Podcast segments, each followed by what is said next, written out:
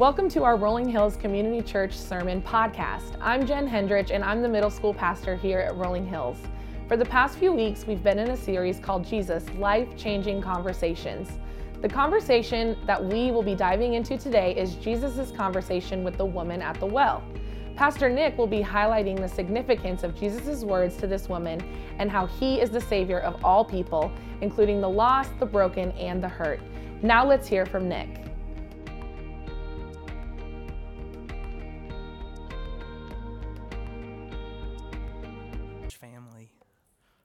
That was really awkward for me. like, good morning.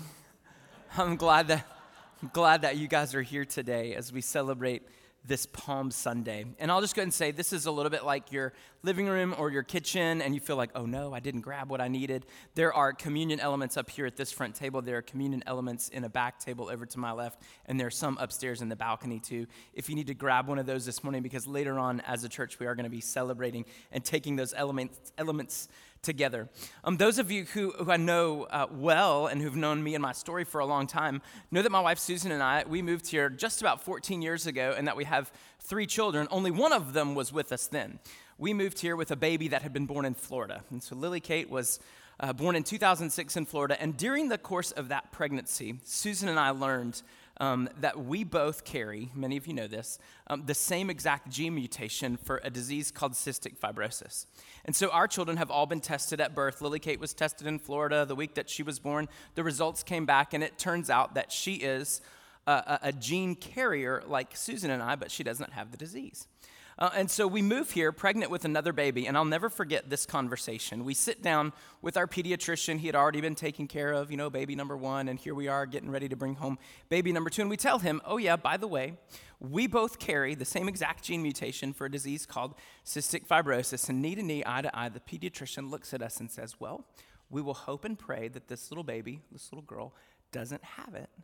But if she does, you are in a really great place just because of Vanderbilt and just because of the medical care that's available and, and, and, and a leading cystic fibrosis clinic that's been there, we knew that if our kids had it, they would get great care. So five years later, um, Nora Blake was also just, well, right then um, found out she's only a, a non-displaying carrier like way that we are. Fast forward five years later, we are pregnant with a little boy, so excited. Um, he's going to come into the world. Same conversation, same doctor. Oh, yeah, Let's pray that he doesn't have it, but if he does, you are in a really great place. So we uh, noticed, even after Simon was a really high birth rate, little fat baby, like nine pounds, five ounces. Some of y'all are like, well, I weighed more than that at birth, so you're calling me fat. I did not call you fat, I promise. But fat baby's just so cute, nine pound, five ounces. He comes out, but he's symptomatic. So even before we had the results of the blood test that they did in the hospital, we, we already had this kind of prayer request going on in our minds. And, and Vanderbilt gets the, the blood tests first. They're notified by the company. And so they're getting ready to call us in. Never met any of those folks before. And our pediatrician intervenes and says, wait, let me give them the news. So he sits down with us in, in the doctor's office, knee to knee, eye to eye, face to face, and said, Hey, I laid to let you know. And, and tears streaming down. It's our pediatrician tears streaming tells us that Simon does, in fact, have cystic fibrosis. And we've walked that journey with him all along the way. And what's been really fantastic, I mean, one, the med- he was right. The medical care is really incredible. Simon, very healthy kid. You guys would never even know it. He's running around. Everything has been really up and to the right and great for him during his entire journey with CF. But I will never forget that conversation because it was life changing. And we're in the middle of a series that's all about the life changing conversations that you have. And we're looking at the, the life changing conversations that Jesus had with multiple people in his, his breathing life and ministry and journey leading up to this week when we celebrate his, his death and ultimately his resurrection. If you have your Bibles with you this morning, I want you to turn to, to John chapter 4. We'll be encountering a, a, a woman from Samaria and the conversation that Jesus had with her at the well. But this is what I want to say even in a conversation that's got really bad news, when you have it with the right person, it becomes good. And so, sitting down with that pediatrician that many years ago, it's bad news. But man, we've got a good doctor. And he walked with us in the moment. There, there's some things that this, this word says to us about us, to us, and, sometimes all around us. In spite of, there's some, there's some, there's some hard parts of this. but because they come from Jesus, they're all part of the good news that we need to hear. Would you pray with me this morning? Father, thank you so much um, for the incredible conversations that we get to read, the privilege that it is to, to see them played out on paper, spelled out for us, transcript given so that we can literally know the words of our Savior. And, and Father, as we encounter this conversation today, what we pray is that Christ's words to her would be Christ's words to us. And that we would discover more about who you are and who you've called and equipped us to be because of your Son. It's in his holy and perfect name that we pray. Amen.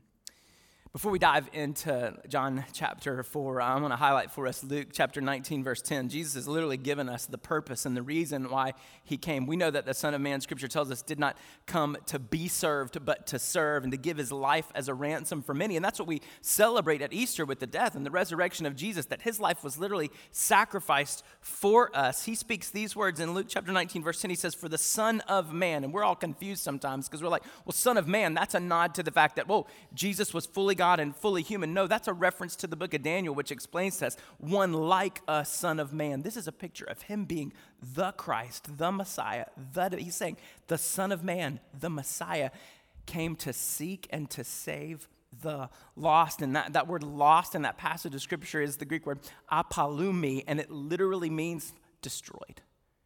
That's bad news. But the good news is, is that Jesus came to seek and to save that which was destroyed. And so we land in John chapter 4 and we see a picture of what that is. It says, Now Jesus learned that the Pharisees had heard that he was gaining and baptizing more disciples than John. And you know that John, as he gained disciples and as he baptized people and as he multiplied followers, he was causing some rabble in the Roman government. He was causing some difficulty for the Pharisees and those were that in the religious ruling class. He was basically on their FBI watch list going, What's this guy doing? And now all of a sudden, Jesus is coming and gaining even more ground than John. And so we're going to have to turn our attention to him. And Jesus learned that the Pharisees had discovered, Whoa, this guy, he's causing even more of a stir than John was he's gaining ground. First question, right out of the gate.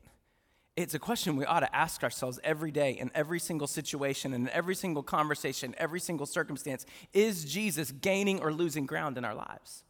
Is the Word of God on the increase in who we are and how we make decisions and how we enter into relationships and how we interact in the world with this Word? Is the Word of God always on the rise or it is on the decline? Like, is Jesus gaining ground? Is he gaining influence? Is he gaining a greater reputation? Is he gaining worship? Is he gaining more increased authority in your life? Is it is Jesus gaining ground inside of you?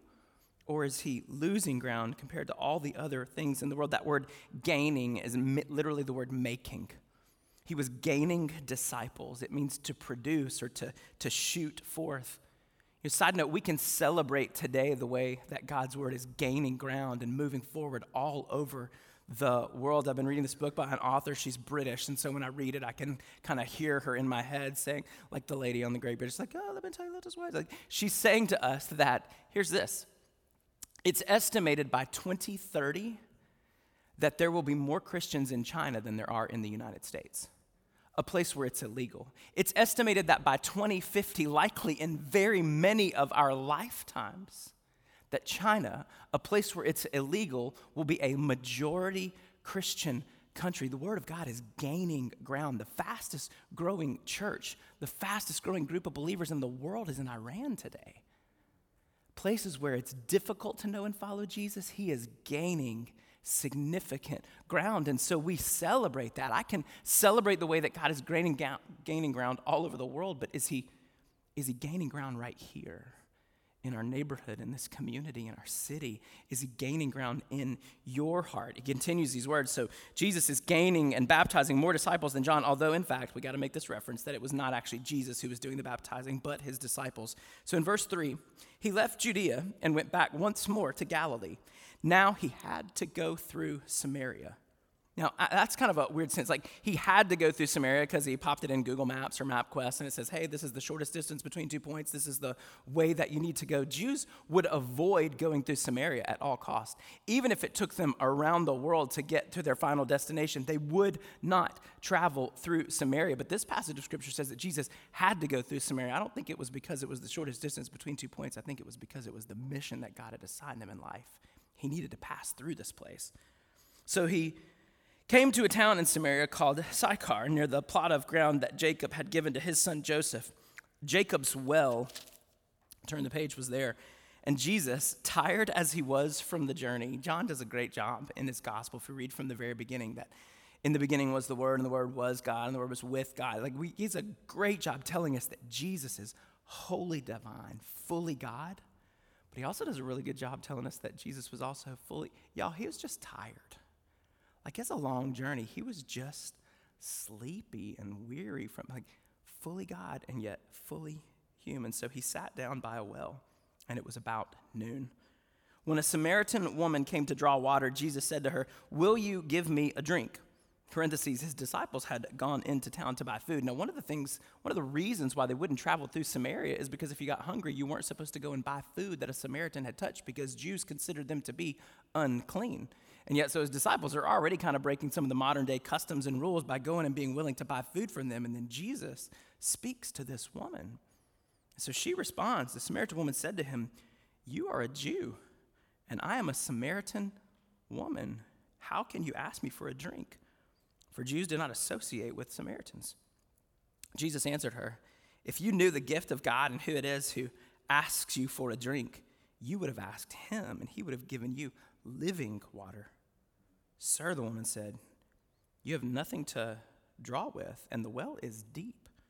Where can you get this living water? So here's Jesus. He's, he's flipped the game on her. He's not talking about a physical drink of water anymore. He's talking about a figurative drink of water that will never leave her thirsty again. And she's still in that literal moment thinking, well, where are you going to get this water? Because that well's real deep and you don't even have anything that you're going to draw it with. And then she says, Are you greater than our father Jacob, who gave us the well and drank from it himself, as did also his sons and his livestock.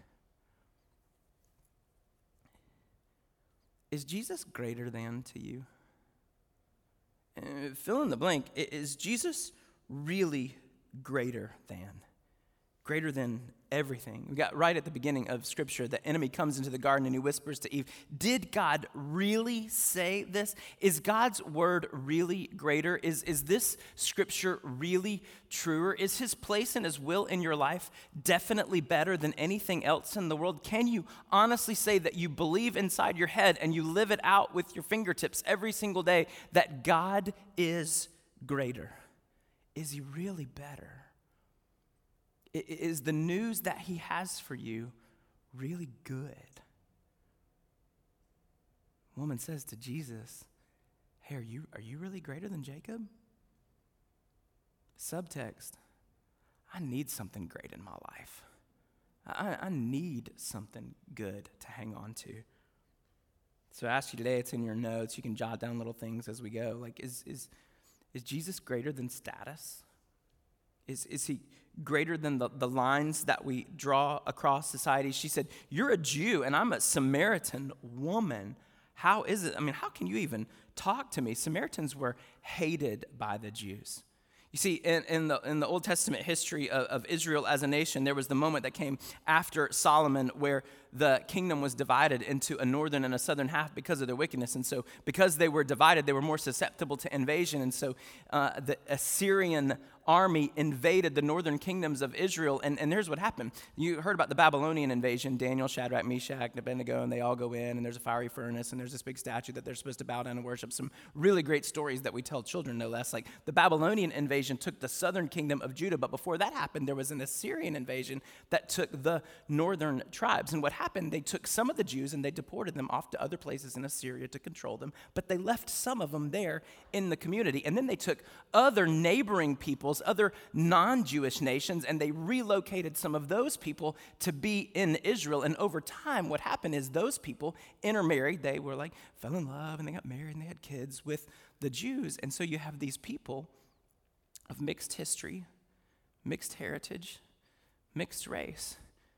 And the Jews hated the Samaritans.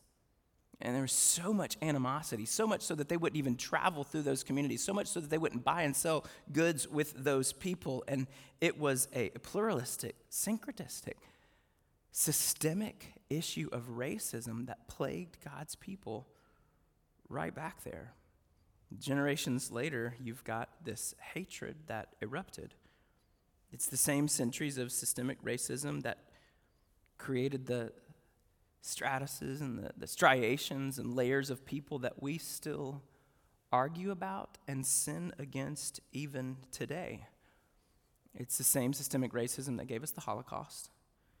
It's the same systemic racism that gave us the Ku Klux Klan and Jim Crow laws and the disagreements and the distractions and the disadvantages that we have today. It's the same systemic racism that gave us apartheid. It's the same systemic racism that creates ethnic cleansing in Rwanda and China and other places around the world. It's social customs on so many levels that create division where one group of people doesn't like another group of people and uses power and sometimes even scripture to objectify.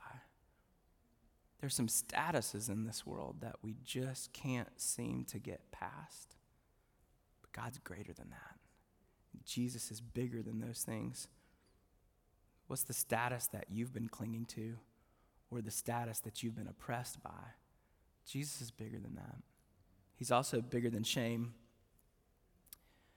It's easier to write that one down in the blank than it is to say it out loud. Because everybody in here carries something. Carries something from your past, something from your story, even something from your present that you think makes you less than. You think reveals your weakness. And you think that the God of this universe can't possibly love you through. But Jesus is greater than that level of shame. Here's a woman. I mean, this is the original hashtag Me Too situation. You know, in 2017, Alyssa Milano tweeted if anybody had been sexually abused or objectified, then just go ahead and retweet this hashtag MeToo. 24 hours later, 4.7 million retweets and comments have been made. That's not, that's not isolated occurrences. And so here's this woman coming to the well around noon all by herself instead of with uh, another group of women in the community coming to the well earlier that day together. You want to know why? She wasn't part of the community. Not only was she concerned about being judged by the Jews, she was an outcast from her own people because of the shame that had built up over time in her life. If hashtags had been around then, she would have been shouting out to the girl that was written down in John chapter 8 because a similar occurrence happened. Jesus in the synagogue, he's gathered in the temple and he starts to teach, and a crowd gathers around. And the religious leaders and the Pharisees thought, This is our moment. We can grab this girl that's been caught in sin, in the sin of adultery. Hence, also, if she'd been caught in the sin of adultery, she wasn't alone in that moment. Where's the guy in this situation? But they grab her and they bring her into Jesus and they throw her down in front of him and say, This is our moment to trap him. We trapped her, now we're going to get Jesus. So they say, Okay, the old Mosaic law that we have, it tells us that we are commanded to stone such a woman. What do you say? And Jesus gets down in the dust. He begins to write some words with his finger. And he stands back up and he says to the group of people, Hey, how about whichever one of you, whichever one of you guys is without sin, you can throw the first rock. And one by one, likely starting with the oldest down to the youngest, they begin to let their rocks fall. Because you see, they weren't without sin and they knew it. And in this moment where they were trying to trap Jesus, what he did instead was to free her and then to proclaim really good news. It was a hard conversation. Jesus leans back down and says to the woman, Hey, lady, where are your accusers now? She said, And they're gone. And he says, Neither do I condemn you. Go and sin no more. They didn't think that God could be greater than her shame. They didn't suppose that Jesus could be bigger than her problems, but he is. He's, he's bigger and greater than yours and mine, too.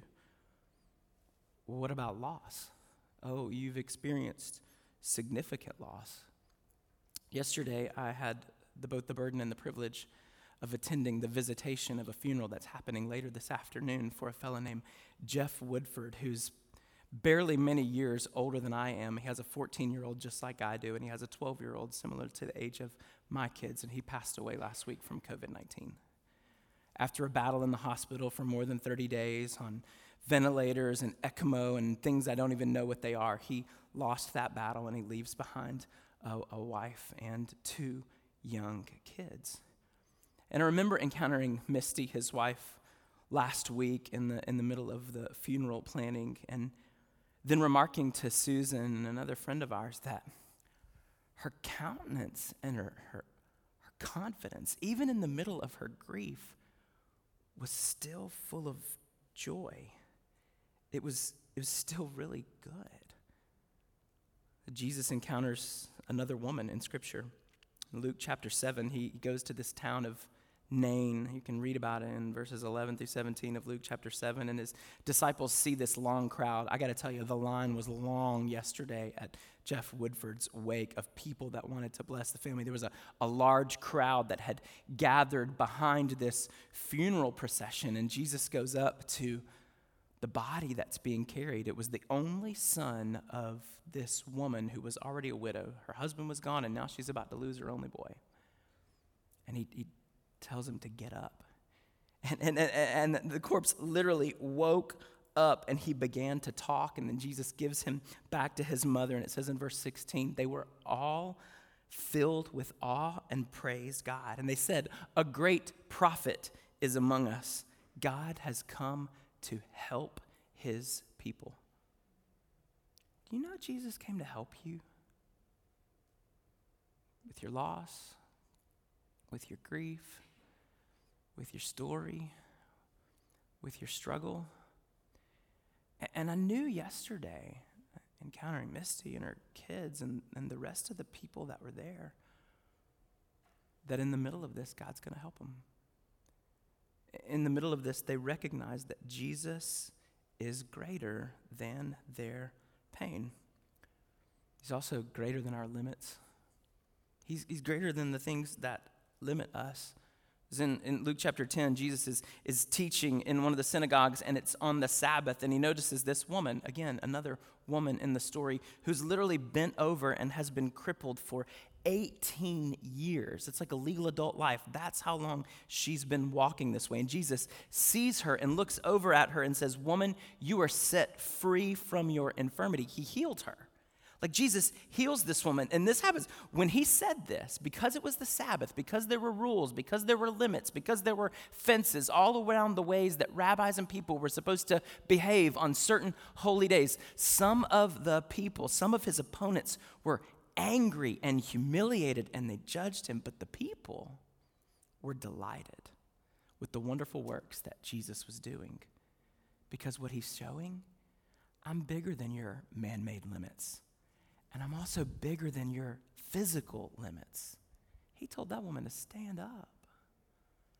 And I think you and I experience those kind of limits. We live in those kind of boundaries of I'm not good enough, I'm not smart enough, I'm not educated enough, I'm not strong enough, I'm not tall enough, I'm not pretty enough, I'm not wealthy enough, I'm not blessed enough to be able to engage the world around me in a really confident, bold, Christ honoring way. Like I'm ultimately not enough. I face limits. Jesus is bigger than those. Are you really greater than Jacob? Because I need something greater. Are you really greater than my shame? Because I'm all by myself. Are you really greater than my status? Because I didn't even know that you would talk to me, let alone bless me. Are, are you really greater than my loss, my pain, my struggle, my limits? Jesus is greater than all of that. Because ultimately, Jesus is greater than society. He's greater than nations. He's greater than anything that we might put our hope and our trust in. Back to John chapter 4, the woman says, Are you greater than our father Jacob? And in verse 13, Jesus answers her and says, Everyone, everyone who drinks this water will be thirsty again. Those women that came to the well this morning that wouldn't let you walk over here with them, they're going to get thirsty again. The people that have it better than you in life, the people that have it easier than you in life, the people that seem to have no problems and struggles in life, you know, you see them all the time. They have statuses on Facebook and they think that life is perfect. Seems that way. They're going to get thirsty again. They're going to be drinking from a well that's going to run dry. Everyone who drinks this kind of water will be thirsty again. But whoever drinks the water I give them will never thirst. Indeed, the water I give them will become in them like a spring of water welling up into eternal life. He's referencing the book of Jeremiah that talks about a spring of water, a, a, living water. He's referencing the book of Ezekiel that talks about Jerusalem flowing with a, a river that leads to eternal life. Jesus is greater than anything else that we might put our hope in, anything else that we might put our trust in, anything that we might leave our confidence in, because none of that holds a candle to the fact that He is greater. All of that will leave us empty. Jesus gives us something different. So, what do we do when we discover that Jesus is greater? When, when, when you really believe that Jesus is greater, when you live your life knowing that He's greater, you worship. When, when we discover that Jesus is greater, we worship. This woman, he, Jesus goes on to tell her a little bit about herself. He knows that she doesn't really have a husband, that she's been married five times, and the guy that she's with right now is not her husband, and that's why none of these people will hang out with her. He reveals to her every single detail of her life, and she says to him in verse 19, Sir, I can see that you're a prophet. Our ancestors worshiped on this mountain, but you Jews claim that the place where we must worship is in Jerusalem. She's like, okay, I can see that you're a prophet. I can see that you know some stuff. So riddle me this, Batman. Tell me what's real going on because all of my people, because we only believe in the Pentateuch, the Samaritans only looked at the first five books of the Bible Math, uh, Genesis, Exodus, Leviticus, Numbers. You'll see how I almost did the New Testament? It's the Old Testament Genesis, Exodus, Leviticus, Numbers. They only read those five books, a little shorter. But, but the Jews looked at the whole Old Testament canon, like Genesis all the way to Malachi, all that history, all those prophets. And so to them, they were supposed to worship in Jerusalem because that's where David claimed as the holy city. And that's where Solomon built that beautiful temple. And that's the one that was destroyed. And that's the one that the prophets came back to rebuild in their day. This is a really big, important place where we're supposed to worship. But my people up in the northern kingdom, the ones y'all don't like in Samaria, we're the ones who say that you're supposed to worship on Mount Gerizim because it overlooks the city of Shechem, where Abraham, the book of Genesis, set up the very first altar and worshiped God. So, riddle me this where are we supposed to worship? And Jesus says, Neither. Y'all, the mountain doesn't matter, but the mode does. A time is coming, Jesus said, when you will worship the Father neither on this mountain nor in Jerusalem. You Samaritans worship what you do not know, but we worship the one what we do know that salvation is from the Jews. Yet a time is coming, listen, and has now come when true worshipers will worship the Father in the Spirit and in the truth, for they are the kinds of worshipers that the Father seeks.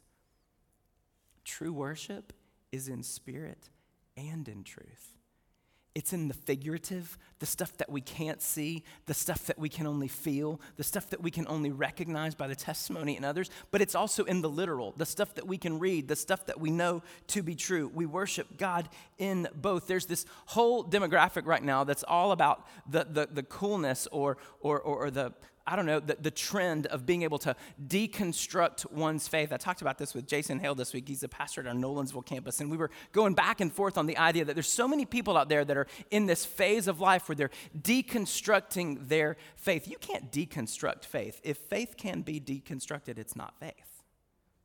You can deconstruct your religion all you want to. You can deconstruct your denomination all you want to. And when we deconstruct our religion, and when we deconstruct our denomination, and when we look back at all of that history and all of that tradition and all of that story, we're gonna find some hypocrisy. We're gonna find some problems. We're gonna find some difficult junk to deal with, but we're also gonna find some treasures. We're also gonna find some truths. We're also gonna find some moments that we need to hang on to and possibly even bring back. You can't deconstruct your faith. If you can deconstruct your faith, it's not real faith. But what you can do is deconstruct that story and figure out what it is that God wants you to do today to better be the child that He called you to be. Deconstructing your religion is like going in your grandma's attic.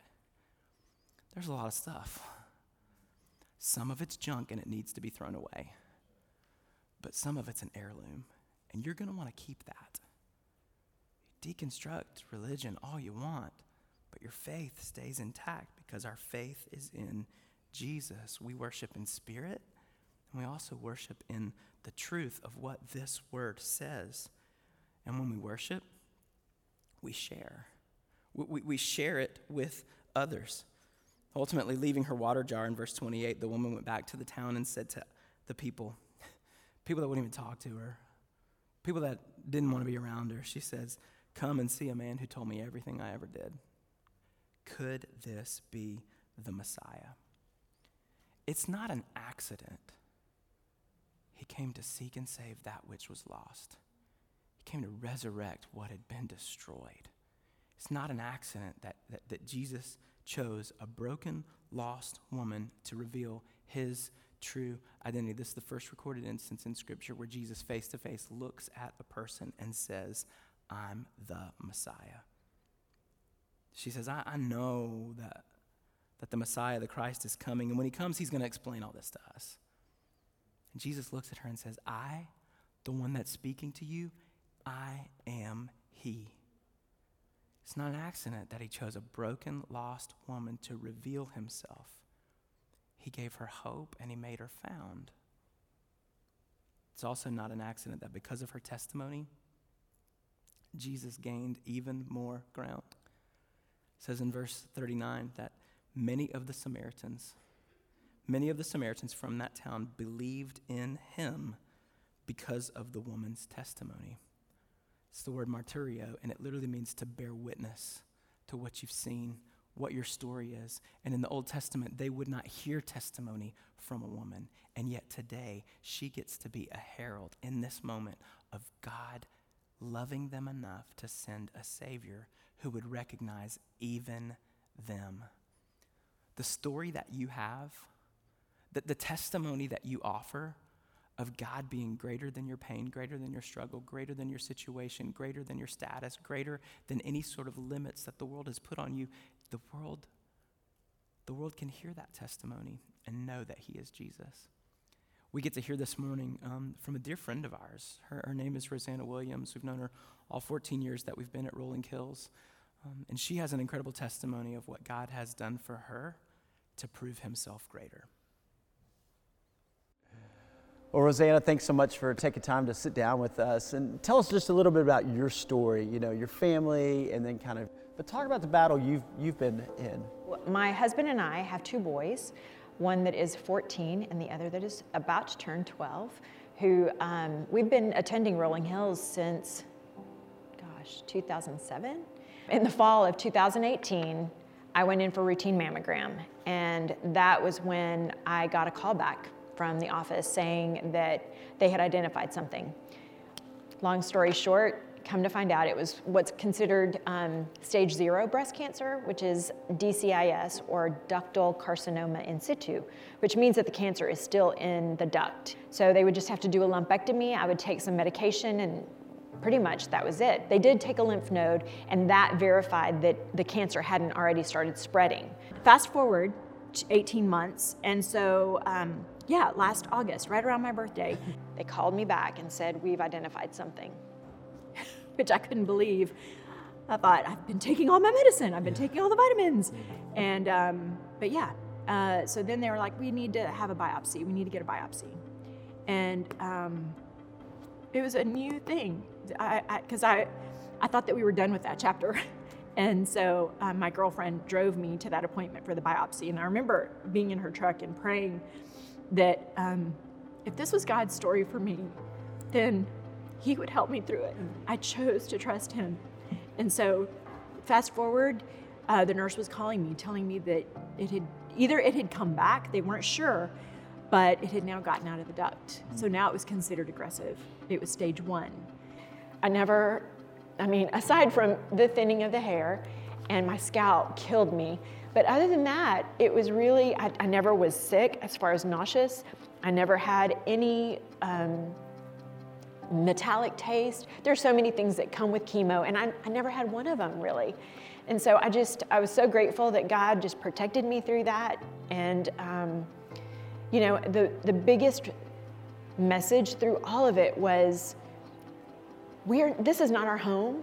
Um, we're passing through. This body is temporary. It's just, I tell, so I work with the ninth grade girls, and I tell them all the time, I'm like, this is just an earth suit. We just need it for this place. It is wasting away the minute we get it. So don't get your head wrapped around this, hmm. because this is temporary. And so, but even as an adult, as a believer who's, you know, spent a lot of time in God's Word, it was a struggle for me thinking, I'm gonna lose my hair. Hmm. Like, I had great hair.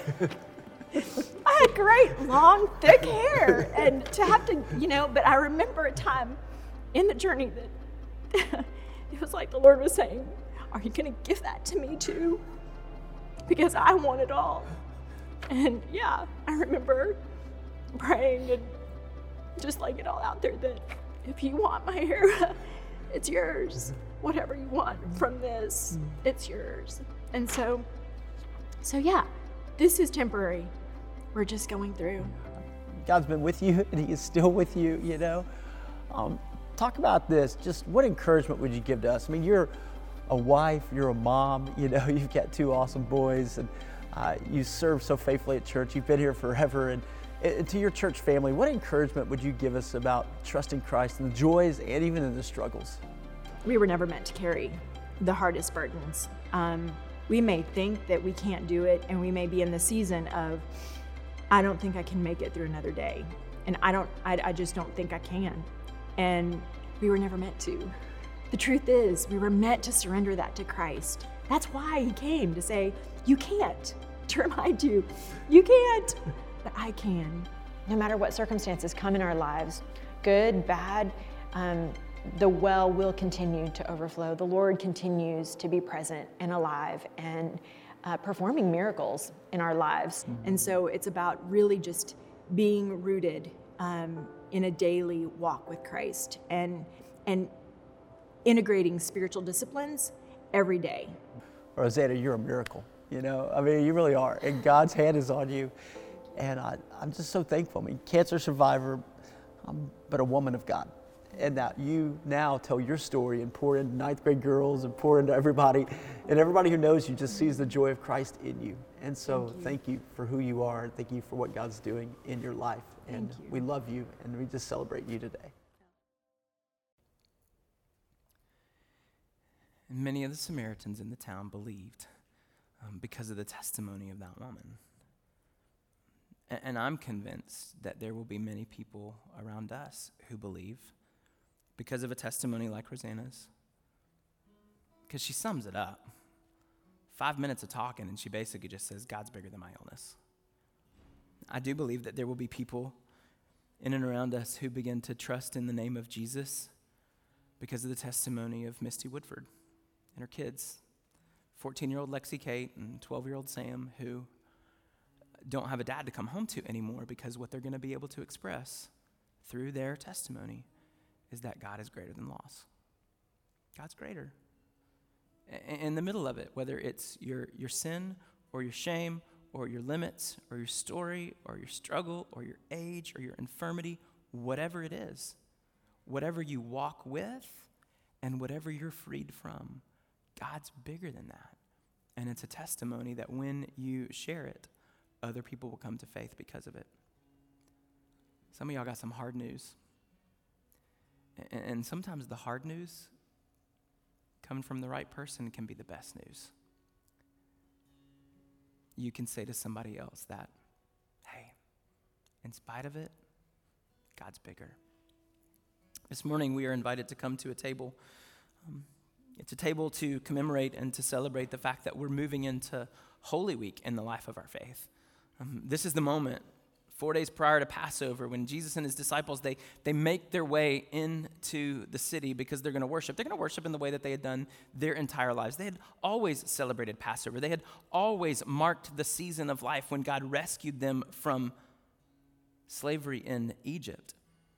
And yet, this time, something was different. Jesus rides in on a donkey, and scholars tell us today that he likely didn't go through the main city gate as he made his way into the temple, and he likely didn't go through the king's gate, although that would have been such a cool reminder of the fact that Jesus Christ is king, and the people are shouting, Hosanna, as he made his way through. Some scholars are saying that he, no, diverted off course and went through what is known as the sheep's gate. It's where hundreds, maybe even thousands of sheep were brought in from a neighboring hillside in Bethlehem, no mind you, into the gate because they were going to be slaughtered during that one special festival to commemorate freedom from slavery in Egypt. It's not an accident that Jesus would have gone through that gate. John the Baptist said, Behold, the Lamb of God comes. So Jesus Um, on the night that he celebrated that Passover feast with his disciples, he took the same unleavened bread, bread that said, Hey, we got to get out of town tonight, folks. We don't have time for the bread to rise. We're going to eat with our shoes on because when God says go, we're going to leave and we're going to be freed. He took that same bread, bread that they were accustomed to, and he gave them something new. He said, This is the bread of a new covenant. This is my body that's going to be broken for you. So you have your convenient little communion elements, and you're going to peel back the top layer and reveal that tiny little wafer. And what this represents to us today is the fact that God's greater. He's greater. And that his love is bigger. Love so much that he would send his one and only Son to die in your place and mine so that our sin would no longer separate us from God, but would invite us to the table with God. We can be his because he died. And so we take this, and our table says, Remember, so conveniently. And Jesus said, As often as you do this, you do it in remembrance of me. Paul said that as long as we do this, we proclaim the goodness of the Lord's death until he comes. That's rough news. But it's coming from a very good God. And so it means the world to us. As we take it, we remember that Christ died in our place.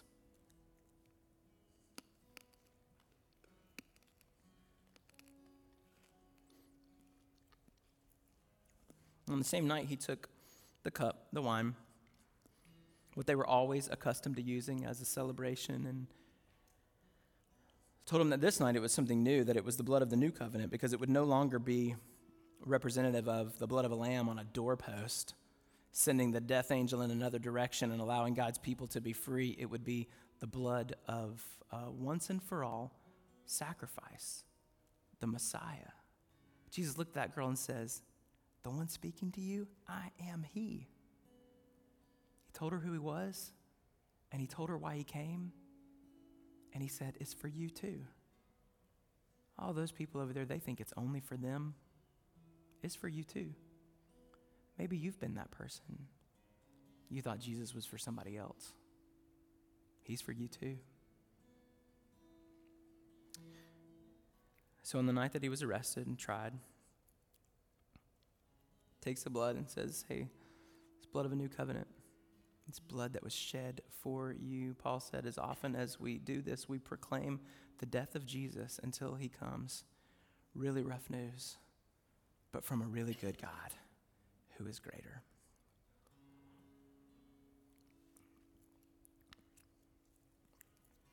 Jesus, we tell you today that you're greater. And what we ask is that you would allow us to share a testimony that helps other people believe in you because you're bigger than our problems, you're bigger than our sin, you're bigger than our illness, you're bigger than our limits, you're bigger than anything in this society that we might put our hope or faith or trust in. You're bigger. You're bigger and you're greater. And we tell you today, not just symbolically, but literally, thank you for loving us enough to die for us making it possible for us to be called children of God. It's in your great name that we pray. Amen.